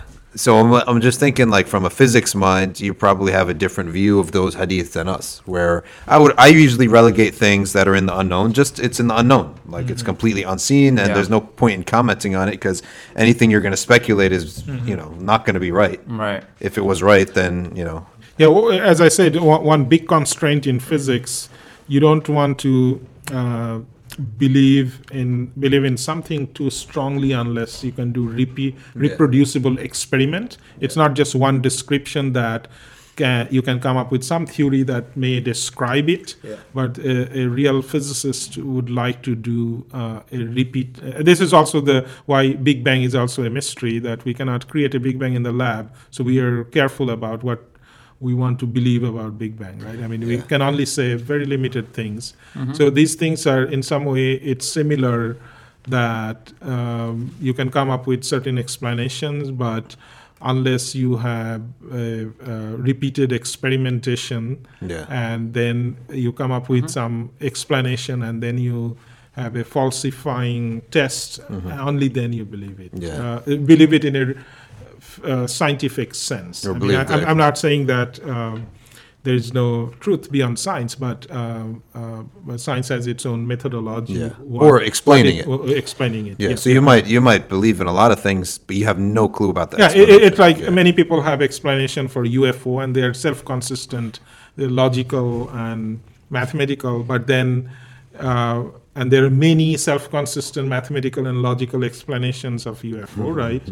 Uh, but then, which one is right? Uh, so, since just just that something is mathematically consistent and Yeah, it and, doesn't and, really- and it it doesn't mean that we have uh, handle on we know the real truth. Yeah. So the real truth is then if if this is so, then can we do some exper- do something with the UFO and try to probe it this way that way, and then it it conform its response conforms our particular model. Only then we'll believe in that Yeah. model as science. So so just to, to clarify, yeah. you, you're talking about the explanations of the phenomenon. Right, Yeah. right, right. All right. Good. Any last so, questions? so no last questions, but since we're at the end, and we said we can go on tangents at the end. Yeah. Uh, So did you guys see the uh, uh, the thing that released from NASA? Um, uh, sorry, not the NASA. Uh, from na- from the Navy. Navy. That there was a you know unidentified UFO. UFO. I did see that. Yeah, I, did see saw that. it. I So- sent it to you. So there was, yeah, yeah, yeah. Yeah, yeah. so uh, there was actually a Joe Rogan uh, episode where he actually had the um, The fighter pilot on the- there. Yeah, the fighter pilot on there, and he explains Uh-huh. how he saw you know this object, and there was other people, and, and this, and he's explaining it from like a military perspective, what what training they were doing and how they saw it. So this was, I think they were about 10, 20,000 feet up, uh, and they saw you know this object from. I think what is it, half a mile distance, something like that, and it was floating, you know, just above the water, and and uh, they said that, that he said that the the speed at which it accelerated, right, was um, he said that the fastest, you know, like a Raptor uh, plane is is probably the fastest thing that you can. It's like supersonic. It's yeah. supersonic speed, you know, Mach three speeds, the fastest you can get. He said it takes about one minute uh, that you can, you know, visibly no longer see the Like it goes off into the distance. Like if it were to go off into the distance, you can no longer see the plane. Uh, so this, he called it a tic tac shaped. Uh, you know, object that. Yeah, was yeah. in the sky, and you know, he said it, he, it flew off. You know, he said he said it took it one second, and it was out of their vision. Wow. Yeah. Um, so and it was very, uh, it was just something. Yeah, it's like to- it's like a huge thing. It happened in 2004, and like the Navy just declassified a lot of the footage Yeah, that yeah, they got from the sensors from it. And there's like a lot of discussion online. A lot of um, you know, a lot of scientists as well are chiming in. Like maybe it was like a sensor malfunction, right? Like there's explanations for this, but like the the verbal testimony from the fighter pilot is very is very interesting because it's like it's it's it's hard to explain that away you know, you could be like, oh, they were having like a mass hallucination or, so, or something, or so, or seeing some, you know, something refracted, like the light refract. But it's, you know, Yeah. it, it's it's kind of interesting the way he he describes it. So It's interesting because when you had said many times, Uh-huh. you know, the physics doesn't accept something that cannot cannot be reproduced, right? Now, the funny thing is that over the years, as a person gets older, you, you oftentimes relegate so many things. Also, like I oftentimes relegate so many things to the box of insignificance if it has no impact on lived life, right? And no impact on my my obligations as a Yeah, human yeah, being, yeah, right? yeah. which is a very comforting thing, believe it or not, right? And when you're young, you worry that you're missing out, right? I'm worrying that I'm missing out that maybe this thing, you're because you're curious, right? When I was young, I was very curious about everything, mm-hmm. so I would not want to dismiss anything because I really didn't know if there was fact behind it or reality behind it. Well, as you grow and you examine things more and more in life, you realize that you know certain things are purely just theories Yeah. that or certain things are purely experiences, positive or negative, that will not impact daily life. It's actually comforting when you deal with, uh, uh, you know, nasty people, right? Or nasty experiences. Like, does this is this experience or this person's opinion going to impact lived life and daily life and my obligations in life? The answer is no. Therefore, you cancel it out. So the idea of canceling out pieces of information or statements or stuff like that that doesn't cancel affect culture. yeah, I'm very cancelly. right, I cancel all the time. Right, uh, uh, if it doesn't, just like you said, it do, if it's not in the sense of physics, Yeah. if it's not reproducible, uh, then we're not going to use it. I mean, it, it, it may be, it may still be real, uh, it, it, Yeah. but it, it's we cannot be definitive On about it and and, yeah. and, and and get something useful out Yeah. of it, and useful not necessarily in a utilitarian sense, it's Yeah. Mm-hmm. also in advancing the knowledge. If I cannot thoroughly test and examine these things and under various conditions, then uh, it may not be that it may not be worth You spending chose- too exactly, much time on it. Exactly. If a a lawyer, for example, will say. "Look, uh, you got a complaint. Is it actionable legally?" Yeah. No. Okay, then don't worry about it. Right. Uh, you know, doctors same way. Mm-hmm. Um, you know, nutritionists same way. So it's also it's it's it's every discipline has its you know um, Right. Mm-hmm. real things and canceling th- canceled things. Right. So. Uh, as you grow, you actually cancel a lot of things. You just keep canceling and canceling and living, re- reducing things Right. to the absolute necessities Yeah. or Yeah. not necess- necessities, the absolute certainties, I should Right, say. absolute And that's actually very comforting to know what are the absolute certainties and necessities. Uh, it gives the person a lot of Yeah. a lot more comfort. It's it's also because as you push the frontier of knowledge, the uh, what what you know, the uncertainties become greater. Yeah. it's like you know if there's some core understanding on a topic, and as you push that farther and farther, mm-hmm. there's a lot more that you don't Yeah. know, and a lot of tangential questions that come off of certain things that you're Yeah, like, yeah. okay, now. You know these other things are all are all open questions. I answered one question, but I opened a hundred other Right, questions. That's it. So you know, and I'm, wh- which questions am I am I going to focus on now, right? Like I can't focus on all 200 questions. Exactly. Yeah. Yeah, well, yeah, yeah, yeah. Yeah. yeah. It's like there, there's not enough time in the day to focus Right. on and and this idea of knowing your your job and your obligations. One of the benefits of religion is that if you don't know, then religion will tell you, right? Your uh, your fo- your obligations in life, and then you could just focus on them. Everything else is not really gonna hinder you. I just found the UFO story interesting. I, lo- I love the UFO. See, I'm actually going to watch it. I'm Yeah, going to watch watch the video because the it is a video. video. It's like three Yeah, second yeah, clip. yeah, yeah. I, lo- I love these things. And The they Joe have- Rogan thing is like they 30 have like the minutes. they have the footage from like the IR sensors or like the um, the sensors off the plane, Yeah. and they, they have the object there, and, and there's so much speculation around like what what is it? Was it like the malfunction or the- Yeah, all this stuff? I never It's read the. I read the speculations, knowing they're speculations, just for the Yeah. interests of Yeah, it. yeah. But- this one was a little bit more uh, substantial than you know crackpot Yeah. like you know Yeah, yeah. like and he, and here's the thing: we trust this guy to fly to fire to fly a fighter jet, Right. But we don't trust his actual His instinct. visual testimony. yeah, I mean, come on. Yeah. So, so I mean he's not even saying like it was like an alien or something. It's Right. literally just an He's just un- describing what he saw. Yeah, he just he's doesn't know what he saw. He doesn't It's know what he unidentified. saw. He's just saying that he doesn't know of any technology that America or any other country has that can do such a thing. Yeah. So I mean, he was just curious as to what it is, right? So uh, At some point, there were there were ideas that uh, these are. Uh, uh, hidden technologies. I mean, Yeah. some developed From by some, by like, some countries. that they- country, yeah. It has not been disclosed. Black and Ops they're, project. They're probing, uh, probing Yeah. us in some way. Yeah, well, that's the whole Area 51 thing. yeah. That's a different. when when I was driving when I was working from and living in New Haven after I quit uh, the co- the university there, my first job was in Lower Manhattan, so I had to drive all the way out two two hours and fifteen minutes on ninety five. So I would fall asleep. So I need I needed to get some books on tape. So I got uh, Area fifty one, six hour set. Okay, and basically at the end of it, all of what we know about Area fifty one like 99% of it is utter and absolute speculation and nonsense. Nothing went on, right? Nothing went on except one guy who speculated and threw it out there, right? So when you tra- trace back all the sources of what was said, it all goes back to like two or three individuals who are mm-hmm. talking nonsense, right? So this Area 51 is just a, abs- is a normal space where they were studying and maybe they were talking a lot about Russian technology at Yeah, the time yeah, because yeah. they're afraid of the Russians, and that's it. So here you have this huge whole you know, social theories. myth, you know, cultural myth that's based in nothing, right? Unfortunately, she had to make a six-hour book about it, right? And- but why did you continue listening? I didn't. after three hours, and I saw her rehashing the similar same thing. I realized that this is all speculation. Yeah. Yeah, yeah. So I think uh, that's a wrap. Uh, this was a, this was a pleasure, uh, Doctor. It was a pleasure for taking your time Yeah, out. Thank you. Thank you Yeah. so much for, for coming. Uh, you know, maybe inshallah in the future we'd love to have you again. Uh, so I think that wraps up. Thank you so much, uh, Dr. Hasan. Uh, Zahid, sorry. Um, so جزاك الله خيرا. السلام عليكم ورحمة الله وبركاته. سبحانك اللهم وبحمدك. نشهد أن لا إله إلا أنت. نستغفرك ونتوب إليك. والعصر إن الإنسان لفي خسر إلا الذين آمنوا وعملوا الصالحات وتواصوا بالحق وتواصوا بالصبر. والسلام عليكم.